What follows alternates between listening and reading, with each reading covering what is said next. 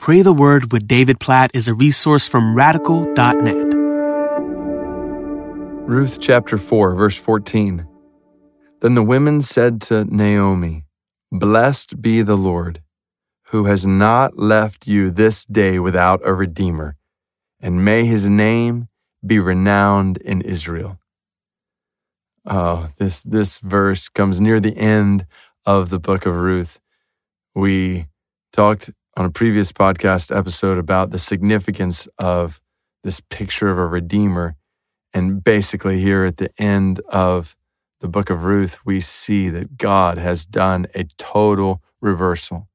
I think it's almost hard to even remember back to Ruth chapter one at this point when Naomi was widowed, when her two sons died, and she was left all alone with a Moabite daughter in law. The Moabites were despised by the Israelites. And there was Naomi coming back into Bethlehem with a Moabite daughter in law, no husband, no sons, no one to care for and provide for her or her daughter in law. And yet, three chapters later, she's surrounded by women in Bethlehem who are giving glory to God because of his provision for Naomi, because of his provision, not just for her and Ruth, but now in a son born to Ruth, a son whose line we find out at the end of Ruth 4 will eventually lead to King David, Israel's most famous king, and ultimately lead to King Jesus. Like this story at the end of Ruth is a picture of how God turns tragedy into triumph.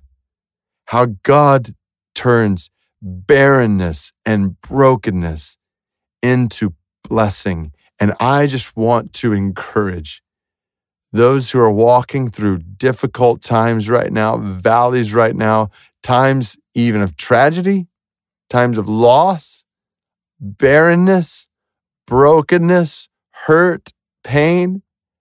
I just want to encourage you to trust in God. In the middle of the barrenness, in the middle of the brokenness, the pain, the hurt, the loss, the tragedy, trust in God. He is ultimately good and He will turn tragedy into triumph. And I obviously can't guarantee that's going to happen tomorrow or next week or next month or next year, but I can guarantee that's going to happen in eternity we know Romans 8 makes clear that suffering in this world will be far outweighed by glory that is to come. We know in the words of Paul to the church in Corinth, like light and momentary struggles. And you look at some of the things Paul walked through, they were not, they didn't feel light, they didn't feel momentary, not in the moment, but in the big scheme of things. God is in the business of turning tragedy into triumph. This is the picture of the cross, the most tragic event in the history of the world, the crucifixion of the Son of God, the murder of the perfect Son of God is actually the most triumphant moment in the history of the world because sin and death were defeated and eternal life was made possible for all who trust in Jesus. You can trust in God to ultimately turn tragedy to triumph. So, God, I pray, I pray for those who are walking through difficulty right now. I pray that you would strengthen them.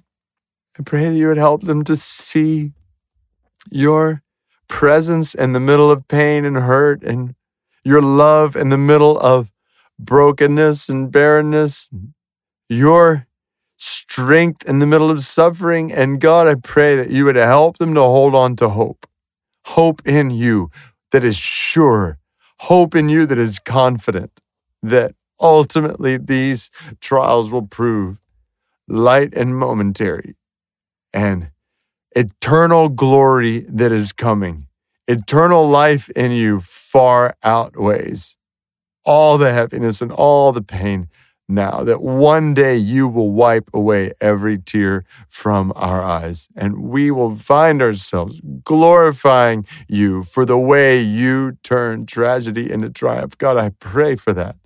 I pray for that for people who are walking through tragedy, hurt, pain, trial today. In Jesus' name, Amen.